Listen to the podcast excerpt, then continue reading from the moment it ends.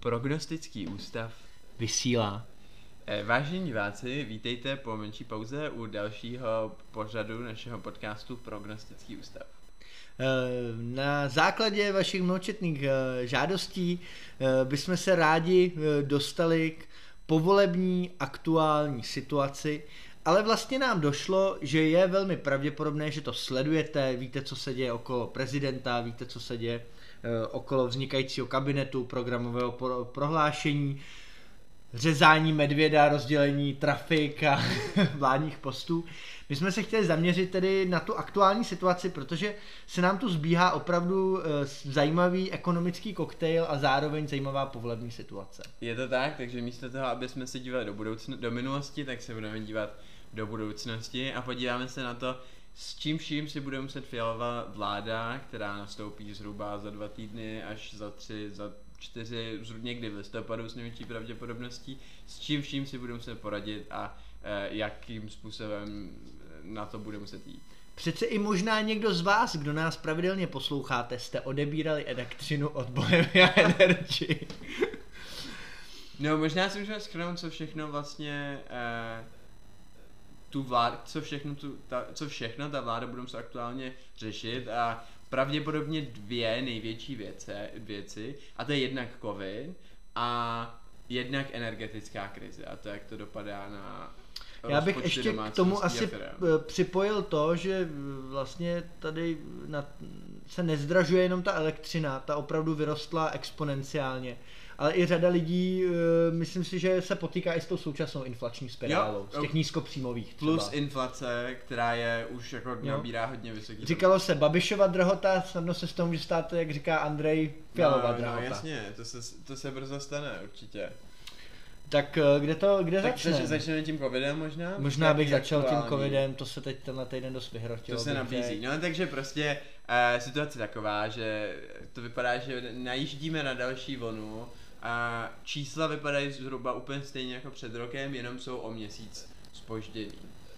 Eh, Já jsem eh, dneska byl tázaný, když jsme hráli rugby, eh, jak to vidím já skrze svoji křišťálovou kouli. Prej jsem to loni tady v podcastu dobře trefoval, já to mi, mi taky říkal pár lidí.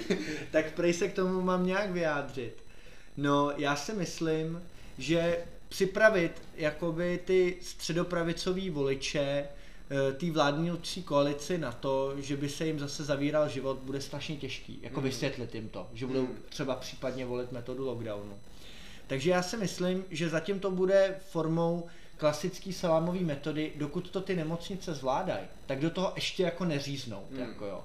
M- Moje, můj odhad je, že v tenhle ten moment, jak tady natáčíme, je v nemocnicích kolem 1200 lidí Hmm. eh, s, infekci, s covidem a Hmm. případně z toho třeba 150 těžkých případů.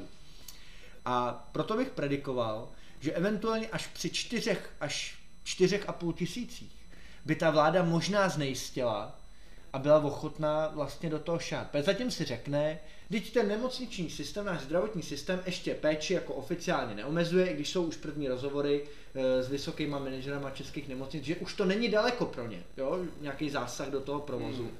Ale myslím si, že zatím se k tomu e, žádná vláda, ať už by to byla Babišova nebo ta Fialová, nebude e, vlastně protože si řekne, je tady ještě prostor to hrát nějak. Jako. To je podle mě jako docela optimistický výhled. Hmm. Já si myslím, že i třeba na dvojnásobné množství Mhm. případů Třeba dva a tím jako i hospitalizací, Hmm. protože to zatím stoupá jako ruku v ruce dost, Mm. tak už to začne mít pro ty nemocnice pomalu problém v tom, že budou prostě muset omezovat tu svoji činnost, což už teďka jako se začíná Hmm. prostě dít, že zavírají některý, no ještě ne, ale připravují se na to, že budou zavírat některý prostě eh, oddělení a rozšiřovat tam ty covidové jípky a tak podobně. No já myslím, že jako a myslím si, že vzhledem k tomu, že nejsme dostatečně proočkovaný, tak pokud se nic nebude dělat, nebo se půjde nějaká ta Tak tam stejně dojedeme prostě, tak tam no. dojedeme stejně. No. E, Mně napadá, že jsme tady poměrně bystře, asi čtyři díly zpátky tuším, Hmm. nebo tři díly zpátky jsme vlastně napredikovali, že po těch volbách se opravdu dostaneme do toho stejného hovna jako v těch eh, minulých No, je, letech. je to tak? Je to tak? A mě jako napadá, eh, že eh, já, já se fakt nechci opakovat, ale my jsme jako docela trefně v tom jednom díle říkali, Zlepšilo se trasování v přípravě na podzim a na zimu. Pravděpodobně se to moc nezměnilo. Máme tady takový provočkování, aby se nám to nemohlo stát znova? Ne, nemáme. Nezměnil se vůbec Vlastně se opravdu přesně, my si jako český národ si dáme vlastně po třetí úplně stejně do držky. I když už nám to dvakrát nás to vytrestalo, když jsme selhali v těch základních věcech, Jo, hele, já myslím, že situace je taková, jo. Myslím, že až nastoupí nová vláda někdy ke konci listopadu, tak už ta epidemie bude fakt dost špatná. už bude rozjetá hodně. Už bude dost rozjetá Hmm. a myslím si, že bude mít jako na výběr dvou možností. Udělat lockdown a zaseknout to a prostě jet stejný model jako loni s tím, že snad to nebude trvat tak dlouho a místo do května to bude trvat třeba do, já nevím, do začátku března.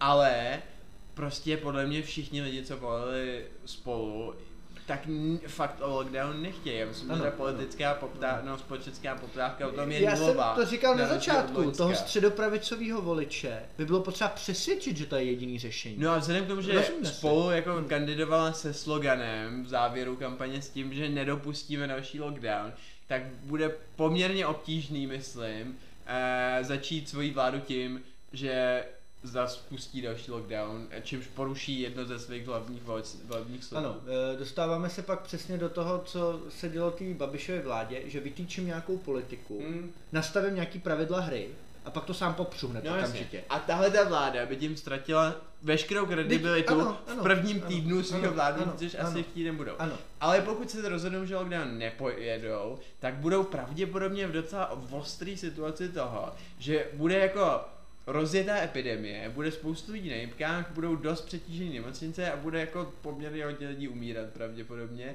Ne tolik jako oni, myslím, že to nikdy nesáhne té stejné úrovně, ale bude to prostě i tak dost intenzivní a prostě ten premiér bude muset říct ne, my lockdown neuděláme a prostě tohle je cena, kterou za to platíme. Což bude mít, jako chtít mít fakt pořádný koule. A Ehm, potom ještě jako, no, Já e, doplním, že zatím z těch rozhovorů e, s pravděpodobným kandidátem e, za, na mi- ministra zdravotnictví Mm.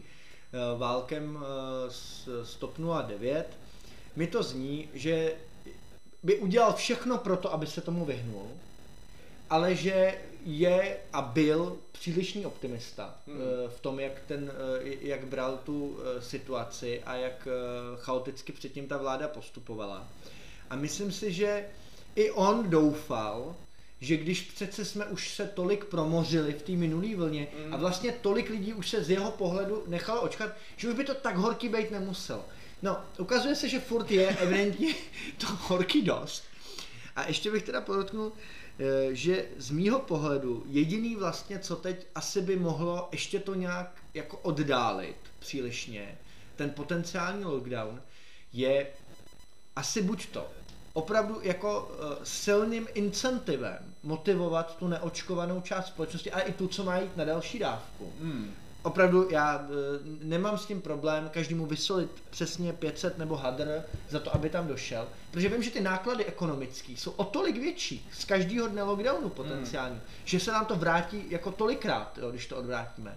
A nebo, a to je ta, eh, zase řekněme, eh, prostě druhá metoda, salámovou metodou prostě co týden, jak se to bude zhoršovat, tak těm lidem, co se nechtějí očkovat, opravdu znepříjemňovat život. Říct, já nevím, s tímhletím testem máte platnost toho testu jeden den a musíte na další. Hmm. Nebo s tímhle s tím eh, bez očkování nemůžete si jít zaplavat nikdy. Tamhle nemůžete, tamhle nemůžete. A opravdu to vytvořit v takový prostředí, ve kterém ta šikana té menšiny do jisté míry vytvoří na ně tlak a pressure na to, aby i oni, třeba aspoň část z nich, protože nám stačí de facto, aby to ten náš nemocniční systém ustál, pravděpodobně dalších 20% pro očkovaných. Tak tohle můžou být dvě cesty. 10, no. Tohle můžou být dvě cesty. No, ideálně, v ideálním případě je prostě kombinace obojího. Cukr a bič, že zavedeš rozumím, no. pozitivní a zároveň ty negativní. A Daniel Prokop říkal, který jako Hmm. má ten svůj výzkum život Hmm. během pandemie, tak on říkal, že právě kombinace toho cukru a biče, jako zavedení obou Hmm. těch pozitivních i negativních Hmm. incentivů najednou, Hmm. tak může zlomit prostě až těch 20% lidí, který... A, a to by stačilo Což by, možná. což by Což by úplně asi stačilo, stačilo. aby ta epidemie se zvládla bez jakýchkoliv lockdownů. Jenže... Um, Je to taky a to si, celopolitickou a odvahu. to si myslím, oboje, no a to si myslím, že je jako jediný, co může tu vládu Hmm. zachránit. že prostě se to očkování najednou ještě nějak zachrá, že jako zrychlí zázračně a zlomí se to. Jenže problém je v tom, že to, co teďka udělala Babišova vláda, že zrušila placení těch testů, proplácení těch testů, tak se zdá, že funguje.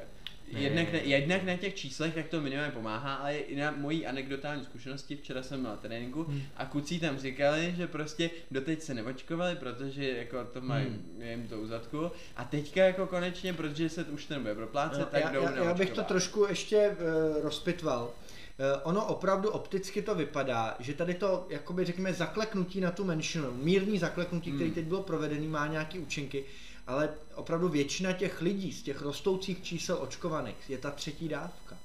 De facto opět ty stejný lidi se šli očkovat. Já jsem dneska, eh, jak jsme byli na tom rugby, tak eh, Jakub Hajný, eh, náš úspěšný doktor, říkal, že byl Kamarád zrovna včera na třetí dávce, po tom, co po šesti měsících teda No to jo, a on to se taky lidi počítá, chodí na ty boostry, A on jo? se počítá taky mezi tyhle ty. To jo, ale zároveň je spoustu lidí, kteří doteď se nešli očkovat hmm. a nešli by se jinak očkovat a teďka jdou.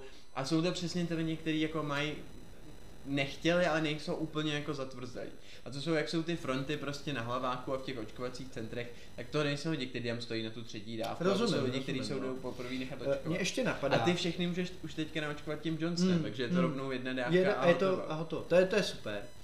A Tak teda a- ještě je, Hmm. jedna věc. Hmm. Takže jako já neříkám, že je to zázračný, to, co Hmm. teďka udělal. Je to jako jen, ale ukazuje to, že jenom malý krok prostě tu proočkovanost zvýší. Že jenom malý negativní krok tu proočkovanost o pár třeba málo procent, jedno, dvě procenta zvedne. A když uděláš prostě víc těch kroků pozitivních a Hmm. negativních, tak se to tím posune. Jenže zároveň Válek a spolu um, i Piráti, Pirátostán, tak už teďka říkají, že oni to Babišovo zrušení proplácení Já- testů vím, odmítají. no. A že ve chvíli, kdy a oni nastoupí do vlády, tak to chtějí zrušit a zase zač, zač, Eh, zase já- já proplácet, zase na- což přesně jako, ale potom ty lidi, kteří si řekli, OK, tak teďka se teda půjdu jako nechat naočkovat, když musím a pak ti řekne, že OK, příští vláda to zase zruší, to nedává žádný Eh, smysl. Já mám na tohle dvě dobré věci a dvě pozitivní do naší No. diskuze. První je, že když je nějaká regulace eh, nebo nějaký jakoby eh, nástroj zavedený, tak většinou už to jakoby zůstane.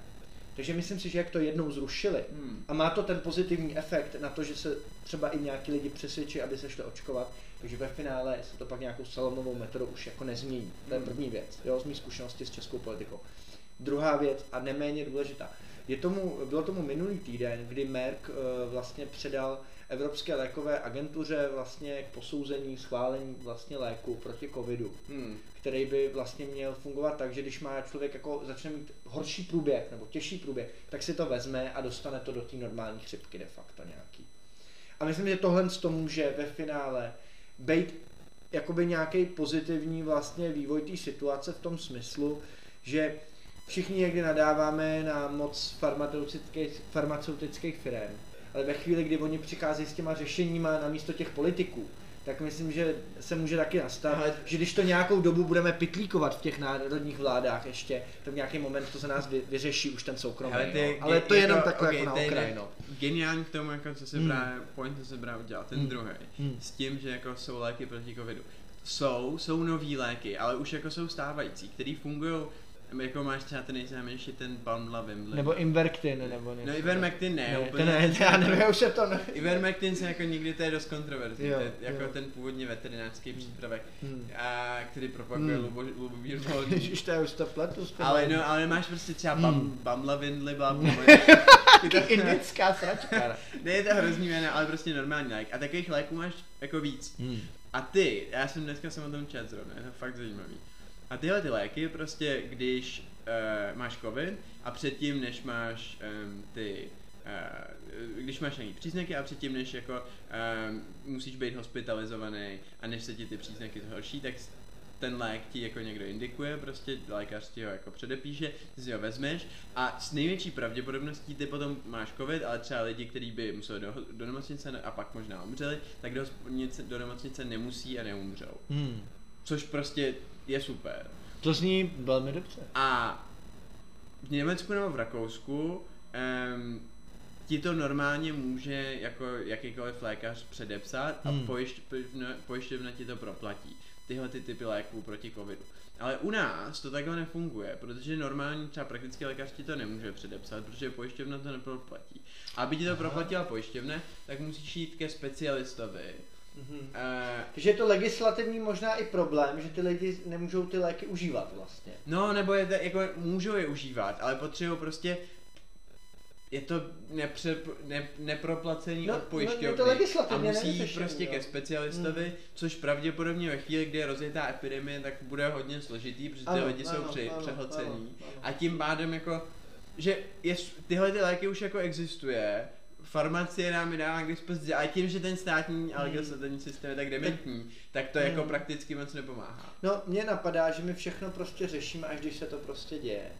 Ale přece proč se během těch minulých měsíců tohle No, nevyřešilo? je to jeden z největších absurdit, prostě, kdyby ten covid jako začal v létě, nebo na jaře toho to roku, ale už to teď tak dlouho a je to úplně to Mě samý. někdy prostě fascinuje. My máme opravdu úřednický sbor a evidentně fakt vlády, který se to neschopný to lidi. no. Jo, jako Oni neuvažují ani bodem dopředu prostě. jsme Ani jako prostě stádo lumíků, Ano. který znova jako se řítí na tu stejnou apokalypsu, kterou už jste jednou prošli.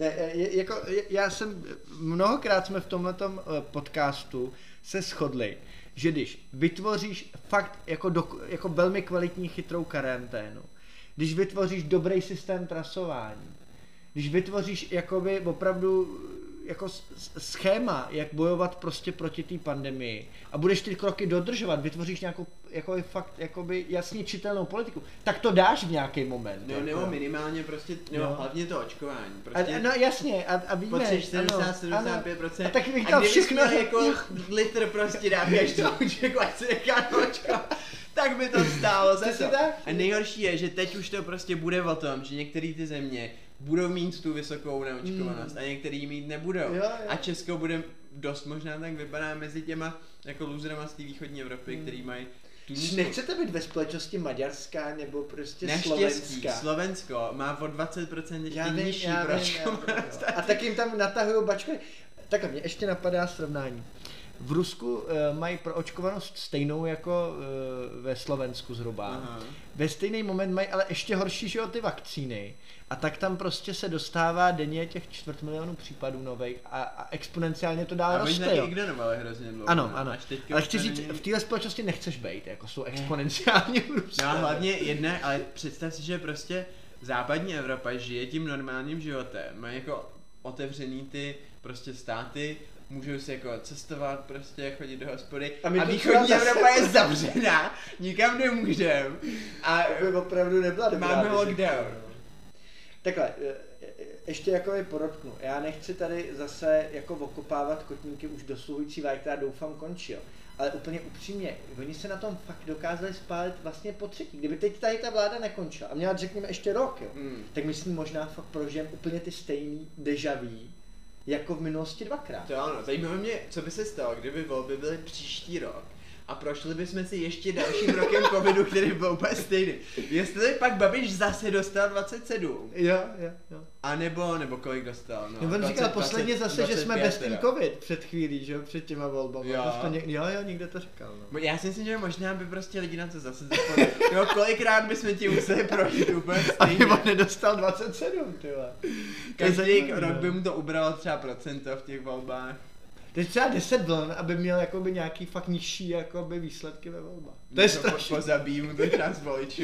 No, eh, Tak jako, jako... ještě, ještě poslední věc. Uh, taky, eh, já chci připojit, a ta je fakt důležitá. To, jak je, jako dobře funguje ta dezinformační kampaň proti očkování, je fascinující. Já jsem čet eh, dneska reportáž z nemocnice z Ústí nad Labem. hmm. Asi není potřeba dělat nějaký velký sociologický průzkum, aby jsme všichni věděli, že Ústí nad Labem je socioekonomicky opravdu slabší region, Hmm. kde eh, řekněme, že ten inteligenční kapitál těch lidí obecně je trošku nižší, jo?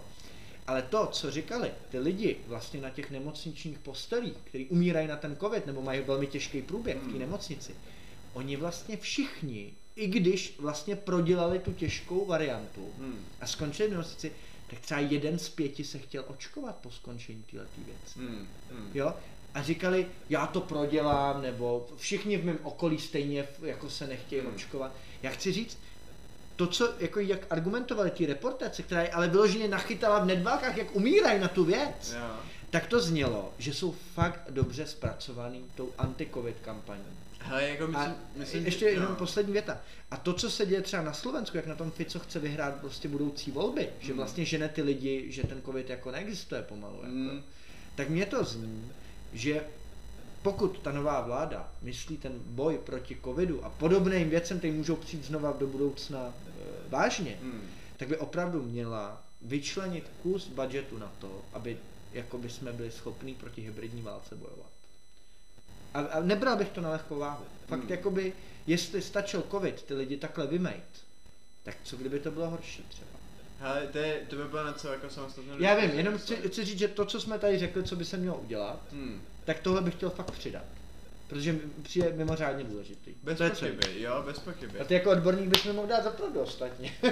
Ale myslím, že to je trochu složitější. Jako s tím, že prostě nemáme žádný funkční systém, jak bojovat proti dezinformacím. já říkám, že bychom měli ho začít asi fakt To je- tvořit. To je jako no. určitě pravda. Teďka jako ministerstvo obrany eh, schválilo akční plán, strategie čelení proti hybridním hrozbám, Hmm. kde je mimo jiný jako vybudování systému strategické Hmm. komunikace.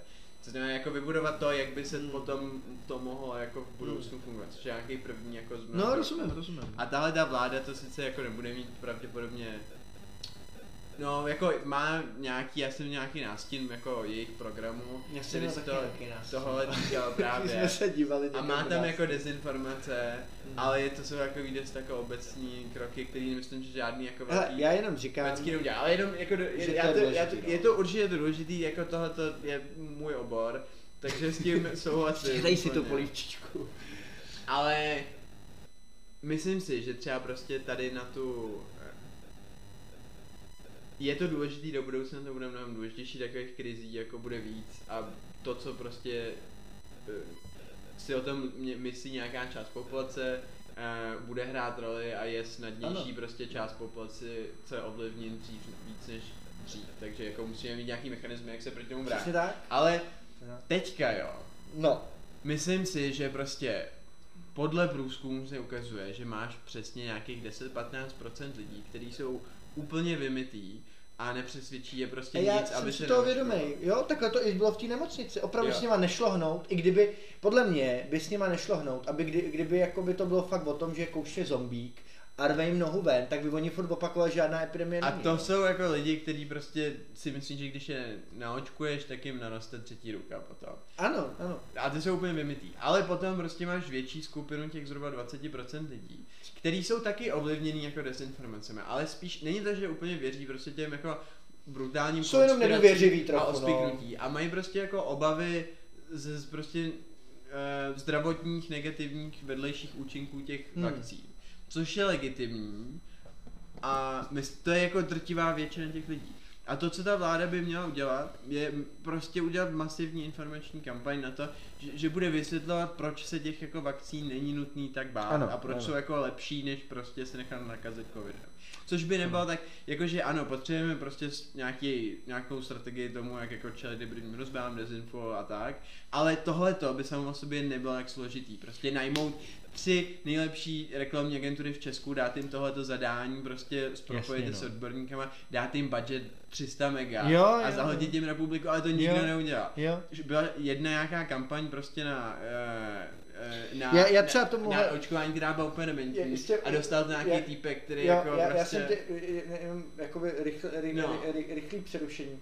Já nerozumím tomu, proč na ČT Nově Prima prostě Hmm. nekoupili uh, reklamní prostor prostě ministerstvo zdravotnictví a před každou slunečnou, před každou ordinací v Růžové zahradě, před každým prostě pitomým seriálem z nemocničního prostě prostředí a neznám je všechny, já nevím jméno, nebo já to nečumím, ale proč tam nejede blok, reklama, jděte se očkovat. A jak to říká sestřička a doktor, co hrál hlavní role prostě v těchto dětech. Jo, ale mohli Sorry, by prostě takhle dělat jako jednoduše. placement v těch Jo. seriálech, kde lidi Jo. jako se ty hrdinové se půjdou Ano. naočkovat. Takových jako... Takhle basically jsem vymyslel z hlavy, jak to prostě nasejlovat. Jo, jo, jo, jako, Jo, ano, Nevidím důvod. takhle by to mělo být, ale ta kampaň prostě byla hrozně malá a hrozně jako nefunkční, protože ještě cílila, To říkám, jak by se to dalo udělat. cílila prostě na lidi, ta kampaň byla postavena na tom jako, jste se očkovat, ať můžeme chodit do divadla zase. Tím cílí prostě na jako skupinu spíš mladších lidí, Přesně tak, no, spíš jako očkovaný, nějakých no. jako prostě zabezpečenějších, Ano. trochu prostě stejný lidi, kteří Ano, dělají tu reklamu. Jsou pro ty stejný problémy, prostě cílíme A na... no. ty potřebuješ jako právě, potřebuješ, lidi se bojí těch jako zdravotních účinků, ale ty jim potřebuješ komunikovat tohle a ne jako to, že se budou muset chodit zase do divadla. Ne, No já- prostě jo. tak je kampaně úplně dementní. Je, já bych opravdu asi přehodnotil to, jak, tu, eh, jak můžeme tu kampaň dělat a šel bych prostě potom, eh, kde je ta cílovka. A ta cílovka je pravděpodobně v takovýchhle prostě věcech.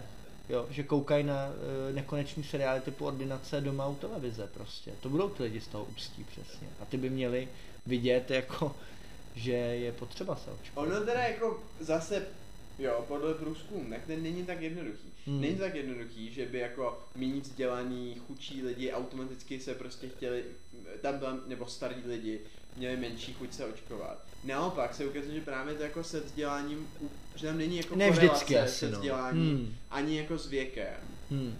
E, a že to jde spíš jako napříč trochu těma skupinama. Mhm. Není to úplně takhle prokazatelné.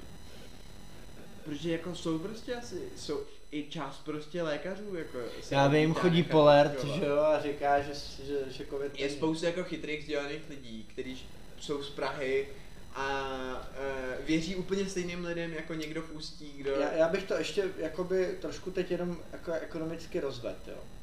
My vlastně vždycky budeme hrát o to, aby jsme jakoby nepře, nepřehrotili ten náš zdravotní vlastně systém, který je ale veřejný. A tím, že je prostě veřejný, tak vždycky i ten nejposlednější prostě odmítač očkování prostě bude mít vlastně nárok na to, tu zdravotní péči prostě získat. A ty vlastně nemůžeš nikdy, když jako neuděláš takhle solidní prevenci toho proočkování, se vyvarovat tomu, že i ty lidi, kteří ti to stokrát nevěří, stokrát to neřeší něco, ti přesně nezazvoní v té nemocnici ve velkém počtu. Že? Takže nakonec se stejně všichni vracíme k tomu, že pokud chceme udržet veřejný zdravotní systém, a on prochází během covidu velkou zkouškou, stojí nás rekordní eh, částky, Eh, Já jsem třeba teď eh, četl rozhovor s jedním ředitelem významné brněnské nemocnice a on tam vysvětluje, kdyby ten člověk se jakoby zhruba za 500 očkoval, tak to stojí ten náš zdravotní systém 500 korun. A když on pak skončí eh, třeba 7 dní nebo 10 v té nemocnici Hmm. nebo díl, Hmm. tak se bavíme de facto o desítkách tisíc. On tam dostane spoustu látek, které jsou drahý. Ten personál něco stojí, teplo stojí, elektřina, stojí. všechno, když to jakoby nabide, tak pro ten náš systém opravdu ten člověk, který je neočkovaný, je nákladová položka jako prase potenciálně. Jo? Takže já bych e- eventuálně nad tím, jako pokud bych byl příštím ministrem zdravotnictví, uvažoval, jestli prostě jako ne, nezačít eh, i šahat do toho zdravotního systému v tom smyslu, že prostě mám nějakou cenu toho zdravotního pojištění, odvádím něco, Hmm. ale když se nejsem očkovaný, jestli bych neměl fakt odvádět víc. Protože prostě až mě tam dožene to, to moje chování, tak budu prostě drahej pro ten zdravotní systém.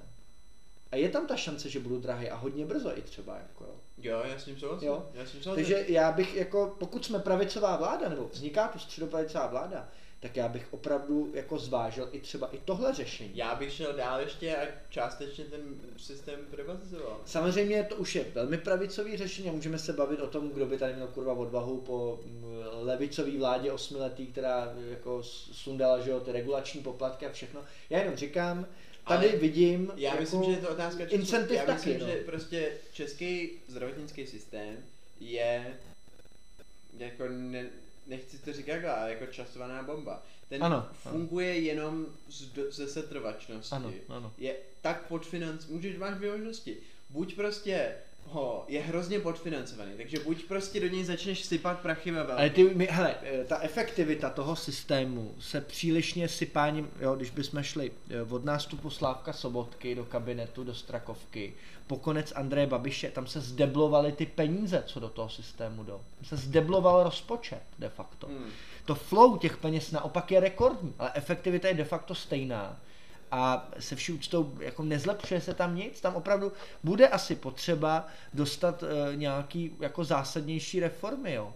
E, já ještě takový jakoby jenom pro srovnání, jo. E, vlastně e, je to trochu mimo, ale narazím tím jako kam mířím.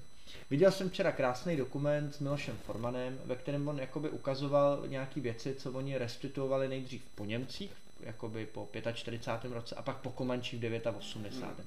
No a jak tam nebyl ten, to soukromý vlastnictví, tak jim nechávali prostě ty baráky v tak strašně dezolátním stavu, jakoby, jo, jak tam... No, jasně, jo. ne, klasický příběh. Přesně tak. A já myslím, že to je i prostě v těch nemocnicích českých. Oni se opravdu ty nemocnice nestarají, ty manažeři fakt nemají žádný zájem, aby moc extra prostě prosperovala nějak ta nemocnice. Pak jim akorát utnou ty rozpočty, jako se jim snížejí, dostanou menší peníze od ministerstva.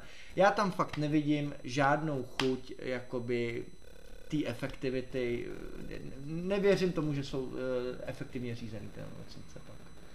No, To je můj názor prostě, jo, ale já to, jako když vidím, jak se ty lidi chovali k těm barákům, když prostě ne, eh, to nebylo jejich, de facto, Hmm. tak já si myslím, že u těch českých nemocnic to nemůže být o moc jiný. To je můj názor. Jo, hele, ale to zároveň prostě potom by cokoliv, co není v soukromém vlastnictví, muselo zákonitě nefungovat, což tak jako není. Není to tak vždycky, ale chci říct, že tady prostě cítím trošku, že by to tak taky Ale já zdrojem no. včera mi někdo říkal, jak byl v nemocnici. Hmm. A byl to fakt jako smutný příběh, že prostě, já mi to nechci jako detailně vysvětlovat, ale Nedostal steak z, z Chesteru, jako. Ne, ale že prostě eh, měla jít na operaci a eh, v jednom, jako z jedné nemocnice do druhé eh, jí měli jako poslat prostě mm. její nějaký rentgen. Převoz. No, ne, Ne, ne, ne, rentgenový Jo, aha, snímky. aha. A teďka jako prostě je digitalizace, takže ty jako pacient máš zákona nárok k tomu, aby ti eh, jako jedna nemocnice poslala do druhé Hmm. nemocnice um, prostě tvůj rentgenový snímek. A ten doktor prostě, který to jako měl, který eh, to tak měl jako, ke kterému prostě šlo na vyšetření, tak jí poslal do prdele s tím, že mu má přinést CDčko a že ho nějaký Ano, jako ano, rentgen jo, to jsem zažil, že ho nějaký jako digitální věci Tohle to jsem zažil eh, jednou taky, když jsem byl v nemocnici. A eh, mně snad napadá, že jedna z klíčových věcí, co měla v programu spolu, bylo, že budou jakoby po těch institucích obíhat data, ne lidi. Hmm. A tohle to je taky jako ten No případ. což je ono, no, ale to je jako oni ten doktor prostě, ale má teďka ze zákona povinnost, aby to dělal. Hmm. Ale pointa je v tom, že on neví jak, protože mu to nikdo nevysvětlil. Hmm. A nemá motivaci a je přepra- protože ho nevyhodí, protože do- doktorů je málo, je přepracovaný a pracuje tam hrozně moc času za jako málo peněz poměrně a má moc pacientů, takže se nevěnuje každému a je na ně hnusný. No, je, je, jakoby s těma, s těma platama, to teď ne všude je u těch doktorů fakt tak špatný. Já teď jako Mladí uvedu- doktoři, co se jako prostě No, já s teď tím chci se bavím, tak jako jsou, pracují prostě hrozně moc, protože No, mě Kuba říkal, přes času. eh, mě pan Hajnek, pan Hajnek, Pan doktor Hajny. Pan doktor Hajný. Jsem ho hned vyspovídal, když jsem ho viděl, jak to teda vlastně je. A on mi říkal, že, aj, jakoby, že jakmile začne brát i ty noční směny, tak je prý na 80. No. Což rok po škole, pokud by to dotáhl na 80. Ano, říkal, že ta práce není lehká, že děláš Ale to nočky. pracuje potom třeba 14 hodin denně. To já jako nevím, je, takhle dopodrobna jsme se nebavili, ale jako zazvonilo tam 80, řekl jsem si, to nezní tak blbě, jako No jo. ale on mi taky říkal, že tam je jako od sedmi asi do osmi do Hmm. A to bez nočních směn, takže když tam potom ještě bude přes noc, tak jako jsi tam třeba 18 hodin denně, což je docela, Eh, na piču, no. což je docela ostrý. No jenom si tě říct, že 80 neznělo tak blbě, ale jo, jako A možná takhle- nevím, jestli psychiatři neberou víc než ostatní, já nevím. No, Nevím, jako, nevím. Ale jenom chci říct, že, to, že když mi řek, že teď jako nástup má nějakých 35 čistýho, tak jsem si říkal, Ale oni, to jsou prostě nejkvalifikovanější lidi, vím, no. jedno z nejkvalifikovanějších profesí vůbec, která musí projít prostě extrémně obtížným dlouhým studiem, aby Hmm. tohle to je, já to nezle, Ty by měli-. A brát 35 čistýho v Praze, jako ty No, vole. zase jako není to taková bíjeda šílená, ale rozumím, no. A pointa je v tom, že jako jednak a za druhý jsou prostě přetížený, já myslím, že to je... Ne, to, eh, to a potom oni nemají jako čas chodit na školení a učit se nějaký jako digitalizování něčeho. Hele, eh, já nejsem určitě, trochu, já, já, tahle, pojďme tuhle část dokončit a dáme se i do těch dalších. Jo, jo. Ale já bych to uzavřel asi takhle. Nejsem určitě proti aspoň částeční privatizaci těch nemocnic. Prostě částečná nemusí být průser. A nejsem proti tomu, aby si lidi mohli platit ty nadstandardy a podobně. No, Takže ježiš, takhle Ježiš, ty úplně omezujeme no, jasně, toky jasně. toho flow finančního do toho systému. Ještě jako uvedu konkrétní příklad. Je tomu dva týdny, jeden z mých eh, příbuzných vlastně eh, přesně se dostal do nemocnice a jako opravdu bychom mu rádi jako dopřáli lepší, ale Hmm. prostě to není tak jednoduchý. Hlavně já si myslím, že jako časem se prostě vytvoří nějaký komerční jako sektor. v tom Ano, on, on tady roste. Čím on tady roste. Stejně jako ve školství, kde jako prostě školství nefunguje, takže Tak je tady nabídka. jako roste hrozně moc soukromý školství. Hmm. A potom budeš mít prostě státní školství, který je na hovno, a soukromý školství, který se ne každý může dovolit. No je A otázka, se jestli nejít prostě tou cestou to uspíšit, jak říkám, třeba tou A částečnou, to, no, ča- prostě, částečnou no. privatizací nebo nějakým dalším inflow těch peněz.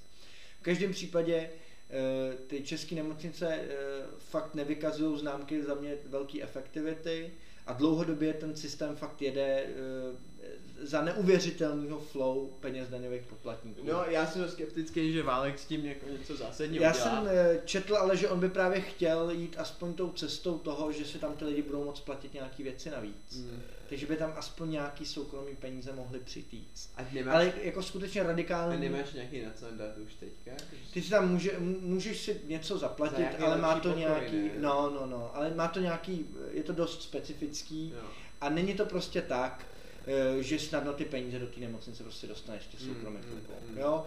A jako i mě třeba dlouhodobě vadí, že pak jsou tady tři oligopolní nějaký zdravotní pojišťovny a teď se to všechno pitlíkuje. No, jasně, je tady je spousta hrozně jako shady, neefektiv, je jo, to jo. velmi neprůhledný, eh, mimořádně transparentní systém, ve kterém sedí pár lidí, kteří vlastně jsou na tom velkým flow jako No, de jasně, facto. jako v tom poj- to pojišťovnictví je Jo. hrozný je to strašně, je, ze kterého ano. někdo profituje, Ano, určitě ano. hrozně No, moc vždyť a nikdo no. neví kdo Jasně, vlastně. no, je to tak. Eh, Tam byl takový ten Cikrt, byl takový ten... Že ředitel VZP. No, ne, ne, ne, eh, ředitel VZP je Kabátek, což uměl, Rit- Ritik ho uměl hodně dobře, co já vím, ale Cikrt, co dělal bývalýho mluvčího na tom zdravotnictví, tak taky a ten Schneider, tam jsou všichni takový ty lidi, co se tam pohybujou a je to umějí. chtěl, že jo, do VZP. Já to vím, no. měl, to měl trafika Ale, tam. no hele, já bych, Pojďme dál, pojďme, pojďme uděláme dál. elegantní pře- os, eh, Hmm. a uzavřel bych to tím, že je, no, Sáska, budeme v nějakém dalším lockdownu? celostátním. No, zkusme celostátní. Regionální budou určitě. Už jsme blízko. To no, jako jsme. Pardubice zavřou. eh, no já bych řekl, že nějaký bude. Hmm. Jo, já bych řekl, že nějaký bude. Myslím si, že nebude tak ostrý jako oni, ale myslím si, že se zavřou hromadné akce. Hmm. Myslím si, že je možné, že se zavřou i... Zavře se sportování, zavře se posilovny. Myslím, že se zavřou... Určitě se omezí Já bych fungování barů. ještě tu sásku vylepšil. No. Pojďme si vs- vsadit, kam musí narůst ten počet těch hospitalizovaných, aby něčemu takému došlo. To bych řekl spíš jako, co bude ten nejzaší lockdown, kam to až dojde. A I takhle to může být, no. Asi klidně, no. Protože tam to bude potom obtížný jako... Já bych to totiž řekl tak od těch, jako od té tři čtvrtiny té nemocniční kapacity. No ona to bude ale sámová metoda, to bude postupně, jako to bude zase prostě. Jo, rozumím. Otvírací doba do jo, jo, jo. to už, to znám. už víš, že prostě jako se zavírá. že máš tak týden a A jako- nejlepší na tom je, že ty hospody pak často jedou, ale na tajňačku, takže to nedává žádný smysl. My všichni to známe, že jo, to vaše oblíbená hospoda jako zavřela v 10, ale ty štamgazdi tam lejou dál. Já to víš, že ve chvíli, Když kdy si se- zapálí cigáro, jsou spokojení, že jim do toho nikdo nefutuje. Ale to už víš, že když se začíná zkracovat otvírací doba, tak už je jenom otázka času, kdy se to zavře celý. Dobře, tak jo, takže jak se vsadíme teda? No já bych, co bude ten nejzaší lockdown, kam až dojdeme? Jestli to bude tak opravdu ostrý jako oni. Já myslím, že nebude zákaz vycházení, jako, nebude ta Já si myslím, že nám zakážou ty koncerty třeba. Koncert zakážou určitě, Divadla nám zakážou posilovny, sportování zakážou. taky. To já myslím, že tentokrát to spo, sportování, že to možná si to vylobujou ty fitnessáci a tyhle lidi, Já ne? myslím, že moc ne, Myslíš, že... že- s nimi vymetli právě hrozně, že to To je je něco, co nedává vůbec vymetli. jako smysl. OK, tak jo, tak uh, já bych řekl, že, že nám zavřou ty, uh, ty bary v nějaký čas a zavřou nám Úplně, ty, úplně. ano. No ne, já myslím, že nám to omezej, že uvedu příklad. Když si jdeš na svůj oběd a večeři, tak prostě do sedmi tě necháme konzumovat v osmi.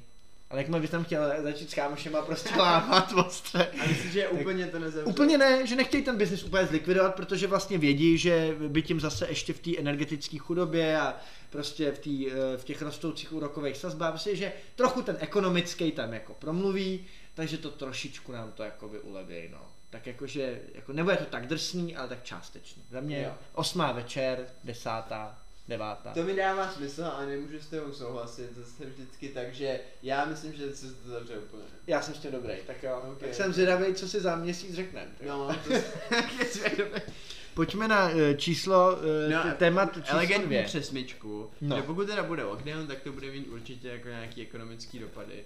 A to je zrovna něco, co si ta vláda prostě nebude moc Ano. dovolit. Já, eh, pár prostě podcastů zpátky jsme se tady bavili o tom, že je strašně zajímavý, že ta naše Česká národní banka v žádný svý projekci, v žádný úvaze na ten podzim nepočítá s tím, že by ta ekonomika zase šla do nějakého lockdownu nebo nějakého Hmm. prudkého výpadu té poptávky a vlastně ale i té nabídky. Hmm, hmm.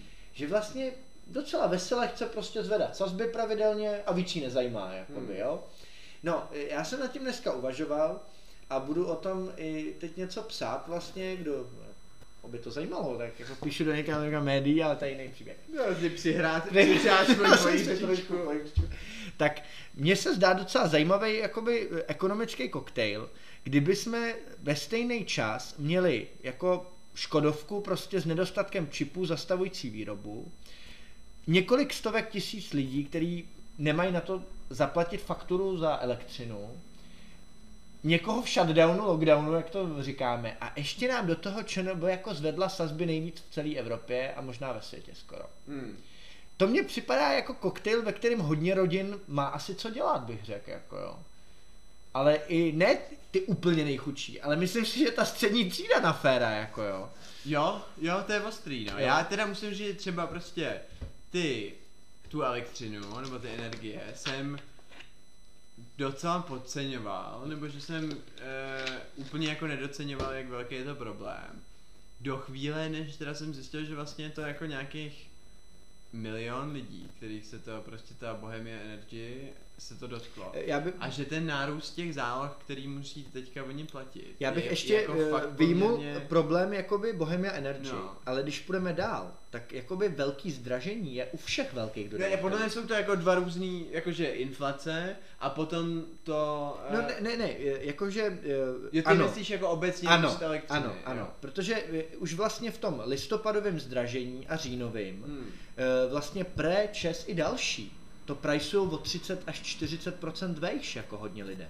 Jo, kdo neměl zafixováno předtím, Mm. než se tohle to stalo v těch posledních dvou měsících třech, tak má taky smůlu nějakým způsobem. To znamená, že ten počet lidí není jenom jakoby ten, těch Bohemia Energy, kde je to opravdu enormní, tam se bavíme třeba o složence najednou za plyn 9 tisíc od euro, jako jo. Ale já mluvím i o fakt normálních lidech, co docela normálně fungovali třeba u Pre i u Česu, neměli zafixovat, nevěděli, že se mají fixovat, tak i oni si jako hlouběji čáhnou do peněženky. A co pak ty lidi utlumějí? No míň budou chodit do restaurace, míň budou třeba chodit do kina, pe- v zimě topit třeba, nebo jakoby svítit si, Tak nebo... zase to nebude problém, že to stejně nebudou mít kam chodit. možná, to je jediný možná, se co je uklidní trochu, no. Takže chci říct, že i jako pro normální rodinu, co jakoby doteď eh, prostě docela jako Mm. platila nějaký Jo, účty, jo, jo. tak i oni si sáhnou hlouběji do kapsy. No jasně, tak to, jsou- chci jsou, dodat, jo, jo. to, to je pravda, to jsou dva, Hmm.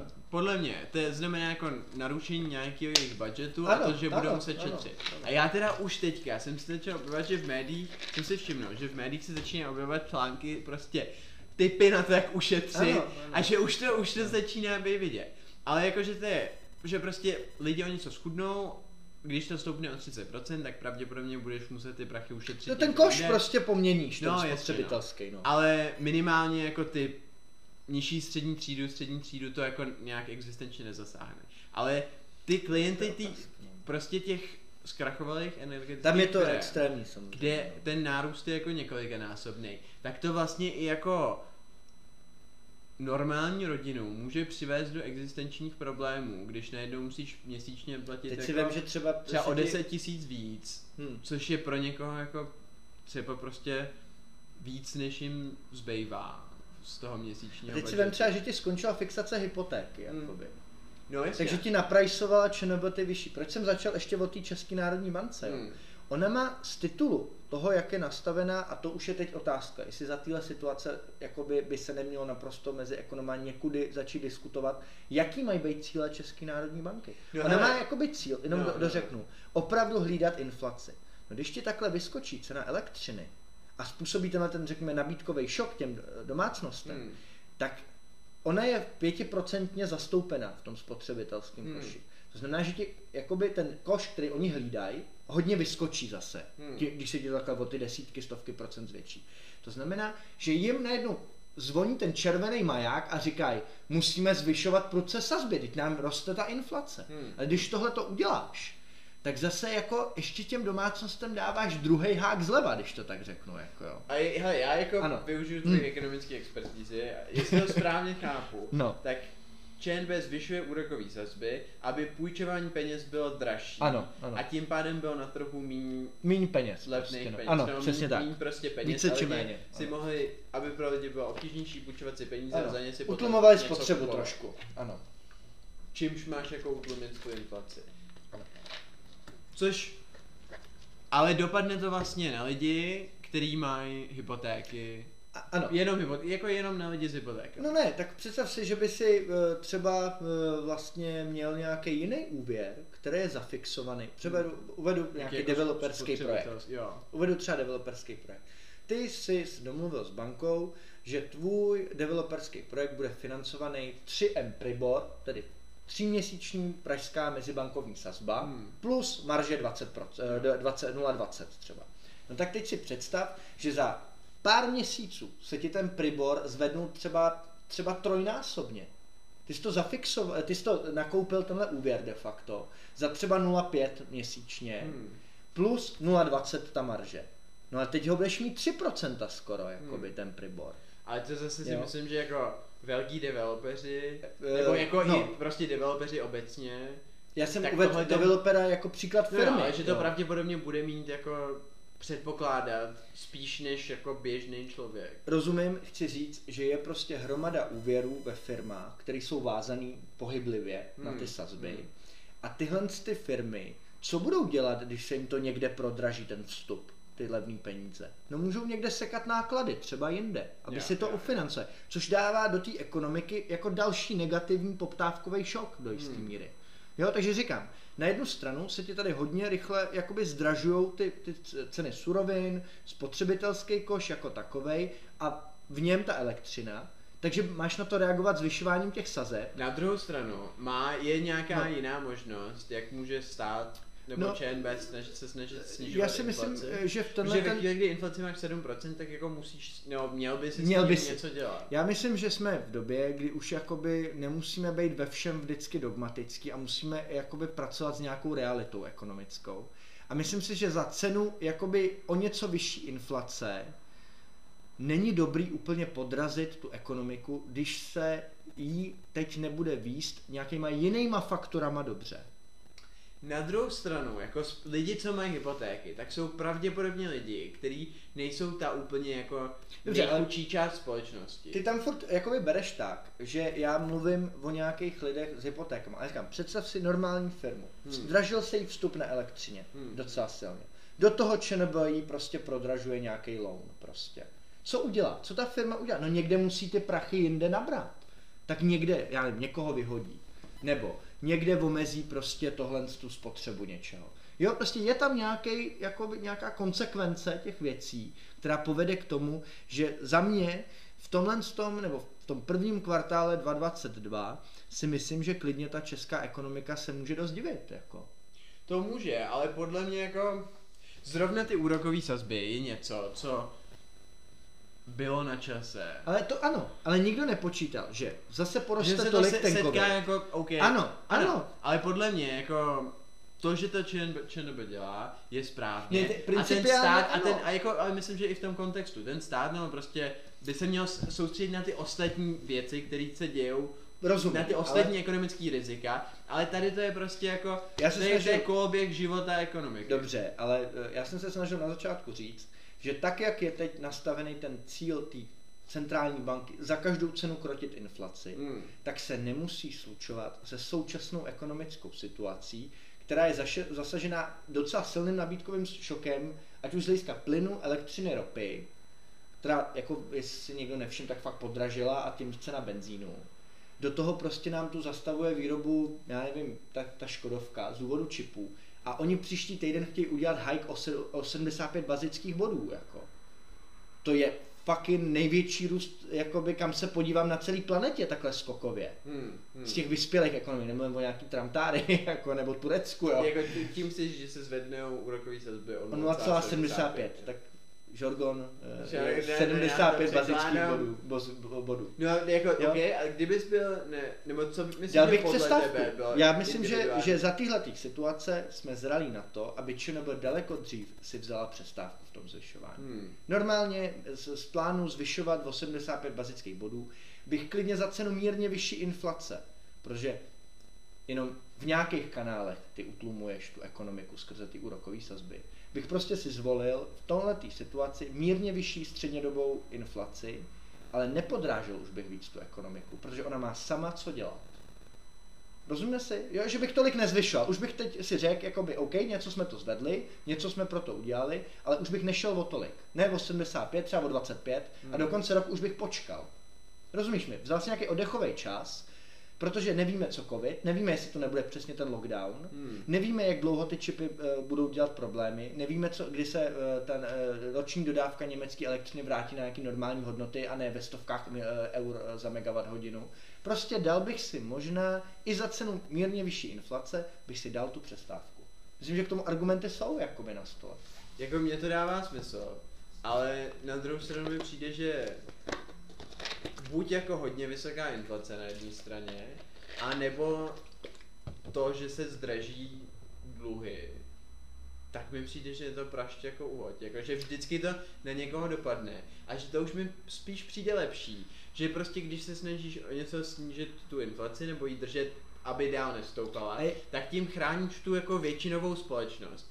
A když e, se prostě snažíš jako nezvyš, nezvyšovat úrokový sazby, tím pádem, aby se nezdražovaly Je, úroky z půjček, tak tím chráníš spíš jako výsek společnosti, spíš jako business a nějaký výsek rozumíme, ale společnosti. asi se shodneme, že když nastane lockdown, Hmm. tak se ti utlumí okamžitě ta spotřeba. Utlumí se ten růst cen. Jo? Rozumíme si, když se zastaví ta ekonomika, byť jenom na chvíli, tak by mělo úplně automaticky dojít nějaký stabilizaci. Už jenom uvedu příklad, jo. Ale to tak přece jako není v posledních od uh, začátku Eh, roku 2020. Ty, když se podíváme na ty statistiky té inflace, tak ta inflace opravdu začíná jakoby prudce narůstat vlastně nějakou dobu po těch lockdownech. Ale když je ten lockdown, Hmm. tak opravdu to, se to řeže jako dolů de facto. A my máme kam padat, jakoby, to neříkám, jenom se snažím říct, když je těch nabídkových, ale i potažmo poptávkových šoků najednou v té ekonomice tolik, nedáváme smysl takhle tvrdě zvedat ty sazby, i když rozumím, že učebnicově by to jako šlo odargumentovat. No, pojďme se možná jakoby Klidně pojďme dál, ale- posunout od jako úrokových Ale- sazeb a spíš se podívat na to jako ten širší kontext. To je uh, pojďme udělat krok dozadu a podívat se prostě, jaký to teda bude všechny tyhle ty věci, jaký to bude mít dopad prostě na společnost a na stát a tak a co s tím bude ta nová vláda muset dělat. Já si třeba myslím, že OK. Škodovka podle mě jako Škodovka to sama o sobě ustojí a ty dodavatelský jako řetězce eh, kolem ní asi záleží, jak dlouho to bude trvat. Ale myslím, že teďka to jako není akutní ohrožení. Myslím Já si, že stát by fakt neměl dotovat. Já si to taky myslím, ještě uvedu proč eh, a souhlasím s tebou v jedné věci. Eh, Volkswagen před měsícem nebo před třema týdnama jsem čet, uvedl, že zvažuje, jestli nepropustit 36 tisíc pracovníků. Hmm. Já vím, že je to blbý, a určitě eh, bych tím někoho jako nepotěšil, ale to tak má být, že když něco v tom biznesu ne, jako nefunguje, tak na to můžu reagovat tím propouštěním. Je, je, Takže tak. já úplně nevím vlastně, jestli by ta naše ekonomika, když má navíc tři, prej 300 tisíc volných pracovních míst, naopak nesnesla, i kdyby ty lidi třeba na chvíli No jasně, je to bizarní, když za, zachraňuješ jako nejziskovější firmu v republice, která je vlastně ohromně profitabilní, pravidelně posílá dividendy do zahraničí a za celou dobu covidu tak nebyla nucená jako prakticky vůbec s nějakou malou přestávkou zastavit svoji výrobu. Já si myslím, že... Tak je absurdní teďka zachraňovat. Jako myslím, si že myslím- co jsme trochu zapomněli, je, že prostě je normální, jednak když jako firmy propouští a jednak když firmy bankrotují. Jako Ano. je, známe ano, ten socialismus, ten socialismus jsme dovedli do jistý míry do, eh, známe pořekadlo, že eh, kapitalismus bez bankrotu je jako křesťanství bez pekla. To je hezký. Mě snad e, právě k tomu napadá, že si myslím, že těch 8 let těch levicových vlád vlastně e, mělo jeden strašně silný efekt. Já vím, že to bude znít jako absurdně, ale my jsme tu nikdy neměli tak silný odbory jakoby z hlediska mediální pozornosti a z hlediska toho, jak mají jako vyjednávací sílu. Jo. Hmm. Uvedu příklad. Kdyby za Topolánkový, za nečasový vlády přišly odbory, že chtějí zvyšovat, já nevím, minimální mzdu o 18%, prostě by se s nimi nikdo nebavil. Hmm. Kdyby přišli, že eh, v době prostě eh, jako rekordního rozpočtového schodku, eh, ať se zvýší plat státních zaměstnanců každému plošně o tři tisíce, no neškrtli by si. Nikdo by se s nima nebavil, to tripartita by neproběhla. Jo. Teď je to naopak tak, že mně přijde, že se každý těch odborářů bojí. Jo, ve, ve, ve mně si třeba toho šéfa odboru povšíka ze Škodovky. On fakt to řekl, že bez toho Kurzarbeitu jako nedá ráno. Jako, jo. rozumíme si, že Jo. hrozně narostla moc jako těchto zájmových skupin, ale my bychom je měli začít zase trochu posílat do prdele. Protože jinak my, daňoví poplatníci, Jo. budeme platit tu jejich zábavu. Ona narostla moc za těchto vlád, protože tyhle ty vlády Byl- není závislé jako... Já vím, ale říkám, že přišel čas, Voličstvem. trošku to, Ano, a tahle ta vláda je na nich jako voličstvem nezávislí. tak si myslím, že by to mělo takže srovnat. by na ně neměl mít takový Ano. vliv. Ale teďka podle mě, a to je jako po, taková Hmm. poslední velká otázka, kterou jsme mohli probrat, Hmm. je, že Fialová vláda bude před jako mnoha velkýma dilemama. Je to podobný trochu s tím lockdownem, že šli prostě do voleb s tím, že lockdown nebude a pak budou postavení před uh, volbu toho, jako že fakt dodrží svůj slib, ale bude to velmi trestným pro jako část lidí, anebo ho poruší, eh, a, ale poruší ho prostě. A stejný to bude v ekonomice, kdy prostě tam jdou jako po dlouhý době fakt pravicová vláda, která bude dělat pravicové kroky. Ale první věc další, kterou budou muset řešit, je, že je tady půl milionu lidí, kteří prostě nemají na zaplatit elektřinu. A buď je nechají prostě nějak vykrvácet úplně, což bude dost drsný a budeš muset mít jako dost eh, prostě pevný přesvědčení asi, abys to ustál, protože to bude vyvávat těžkou kritiku a nemyslím si, že to jako ta vláda by byla ochotná udělat. A nebo prostě budeš první, co uděláš, budeš rozdávat vouchery na energii a budeš dotovat jako eh, nějakou poměrně Eh, velkou část ty, ty, ty, ty rozhodnutí budou jakoby si myslím, že hodně ve finále sociálně citlivý, protože říkám, ta dnešní doba jakoby nějakou t- tečerovskou tvrdost vlastně asi už neumožňuje, protože na ní nikdo nemá politickou odvahu. Takže já si myslím, že to bude takový jakoby uh, nějaký druh myšmaše. Ale ještě jakoby, já se trochu vrátím k tomu jakoby našemu dilematu s covidem. Já si myslím, že ty nemůžeš vlastně objektivně mít peníze v rozpočtu, aby si mohl jakoby několik měsíců dotovat tolika lidem elektřinu a v ten samý moment třeba províst lockdown, protože ti prostě vypadnou ze, ze dne na den ty rozpočtový příjmy z DPHčka. Ty bys ideálně neměl dělat ani jedno, že? Já vím, bys- já vím. No, chci říct, já si myslím, že ta vláda se bude muset rozhodnout, na který z těch problémů se jako do jistý míry jako že zaměří, jako Hmm. když to tak řeknu. Ona jako bude dělat, že se zaměří na všechny. Ale říkám, nemůžeš platit každému třeba trojku z těchto těch stovek tisíc lidí, ale v ten samý moment udělat lockdown, protože prostě tam v tom rozpočtu nic nebude. Jo. Pokud by to byla pravda, tak si myslím, že Jo. z velké části bude ignorovat tu energetickou krizi. No. Zaměří se na lockdown. Mě jako trochu A napadá, že, že nechá krvácet možná o to díl prostě ty zdravotníky, hlavně aby udržela jakkoliv ty lidi Si utrácet. myslím, že naopak, že spíš Jo. možná jako Se vysere na ty spíš se lidi. zavře a myslím, že prostě na ty lidi se vysere, že jako Mm. pokud, lidi, kteří tím budou fakt jako hodně ohrožený, možná nejsi řekne, nejsou to asi naši voliči. Eh, Ne, takhle, eh, Piráti, myslím si, že jsou jako relativně sociálně citlivější než třeba ODSK a než i třeba ty, ta topka, protože přece jenom topku volí pražská kavárna a ta to nějak jako rozdejchá, když bude drahá elektřina. Chtěl bych říct, myslím si, že Piráti jsou schopní udělat nějaký politický body právě na tom, že budou tlačit na to, aby se na tyhle ty samoživitelky z Bohemia Energy, na tyhle ty rodiny s dětma, prostě, že tam ten levicový rozměr oni asi dostanou v téhle věci. A, a, a oni by, myslím, že byli schopni z té vlády i odejít, kdyby se na ně chtěla ta vláda celkově vysrat. To je otázka, no, protože jako... Se, To jsou jejich voliči, to jsou jejich voliči částečně. Oni tu chtějí neuděláš. být pro malý lidi. Oni tu chtějí být i pro ty lidi, na který jinak ta společnost zapomíná. Pokud to tak je, tak nechápu, proč dobrovolně se Olga Richterová už teďka vzdala ministerstva Eh. pro sociální věci. Já do toho moc nevidím teda jako, ale uh, myslím si, že ten osobní život tam se hrál nějakou roli. Já se prostě měl, dostal strach z toho ministerstva v tom smyslu té náročnosti té práce a toho, jaký to bude kolotoč. Myslím si, že ne každému by se chtělo teď na to ministerstvo jít. Tak to jako nemáš potom podle mě kandidovat s tím, že budeš ministrem toho ministerstva. Eh, A Já to jako- nechci, nechci to jakoby hodnotit, ale jakoby říkám, že za mě eh, taky bych si dokázal jí na to ministerstvu při- představit. Myslím si, že eh, má zkušenosti, dlouhodobě to ministerstvo, řekněme, stínovala, až bych řekl, jako. Takže mi to dává ta figura eh, jako smysl, ale jako taky bych jako respektoval vůli toho člověka, že prostě v nějaký moment si třeba řekl, že to dělat nechce, jako to se stát může, jako jo. Taky jako Fiala asi teď trochu lituje, že, že bude příští premiér, když vidí, co se děje. Já myslím, jo. že ne. Já myslím, že vůbec. Prostě se na to těší, že Myslím, tu že výzvu jo. jakoby vyhraje. Myslím, jo. ne, jako, jo, myslím, že prostě, protože tam šel s tím, že chce být premiér. Hmm. A. OK, bude to těžký. Ale bude to jít chtít s tím, dělat. že jít Hmm. prostě do politiky s tím, že chceš být politik a chceš jako jít do vlády, abys Hmm. tam něco měnil.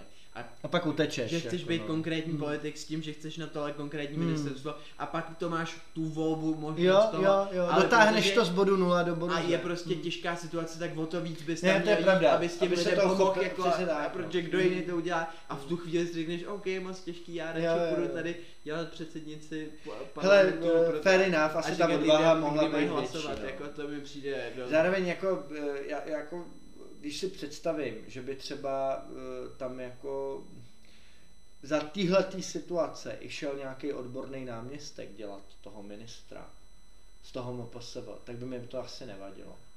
Já si myslím, že možná někdo, kdo ten rezort zná dobře zevnitř, by třeba nemusela být ve finále blbá volba. No ale to nebude, je tam myslím, že někdo, já si teďka nepamatuju kdo, ale někdo ze spolu prostě nějaký. Já tuším, že tam půjde ten eh, z, z lidovců, ten frajer nějaký. Nějaká ženská, to je, ženská mám pocit, no já ale myslím, že z lidovců, no. No. To je jedno, ale Ale říkám, že mě by to za téhle tý složitý situace, kdyby to ale byl někdo myslím, odborný. žádný, žádný tak odborník dále nebude, bude to prostě politik a místo toho, aby tam šla politička, která Ta se na to údajně jako připravovala Jo, jo, a měla by vědět, Hmm. co tam chce udělat teda. Možná to Olga neměla, neměla A že pokud Piráti tam chtějí, jak si říká, že budou teda prosazovat tu levicovost Myslím si, a že jako- jo, že to bude ten a hlas toho pomoct těm levice, lidem, no. prostě, kteří to potřebují, tak v tom případě by měli mít to jediný ministerstvo, kde, který je celý o tom Ano. jako pomáhat těm těm lidem a o, ty sociál, o těch No, sociálních tam, věcech. co tak jakoby čtu, tak ten větší teď zájem je eh, spíš o ten, eh, o tu digitalizaci, o ten místní rozvoj a takhle, no. To jsou jako pěkné věci, To jsou do věci, budoucna, no. ale není to prostě to jako krizový ministerstvo, o který teďka bude. No. Dobře, každopádně eh, vznikla z toho sázka, zaměří se ten, stát, dá se ten, komu ten stát dá? Dá víc teda těm, ja- jakoby, eh, umo, umožní žít té většině v tom covidu a, eh, ne, eh, a vysere se na ty eh, lidi, co mají energetickou chudobu? Nebo naopak, Jo, já říkám, že to bude tak. tak jo, tak klidně proti tobě, no. Já si myslím, že, se, že to těžko půjde ta No energetická tak jo, to máme dvě ignorovat. velmi konkrétní sázky. Což je moc fajn, to jsme rádi. myslím, že do konce roku uh, obě budeme... Myslím si, že to může být i rychlejší ve finále. Myslím, že do konce třeba za roku, měsíc, no. no. Myslím- Může být i jasně. Jsem na to fakt zvědavý. Každopádně, eh, pro dnešek už by to bylo asi všechno. Máme hodinu, to je ideální. To je úplně jako krásný. Děkujeme za pozornost, doufám, že se vám tenhle podcast eh, líbil, myslím si, že tady padla spousta zajímavých názorů, těšíme se na vaše reakce a zase, zase příště s nějakou aktuální věcí. Pokud se vám náš podcast líbí a jste jeho pravidelnými posluchači, tak neváhejte a sdílejte ho na sociálních sítích a se svými přáteli. A v mezičase se s vámi loučí váš prognostický Ústav.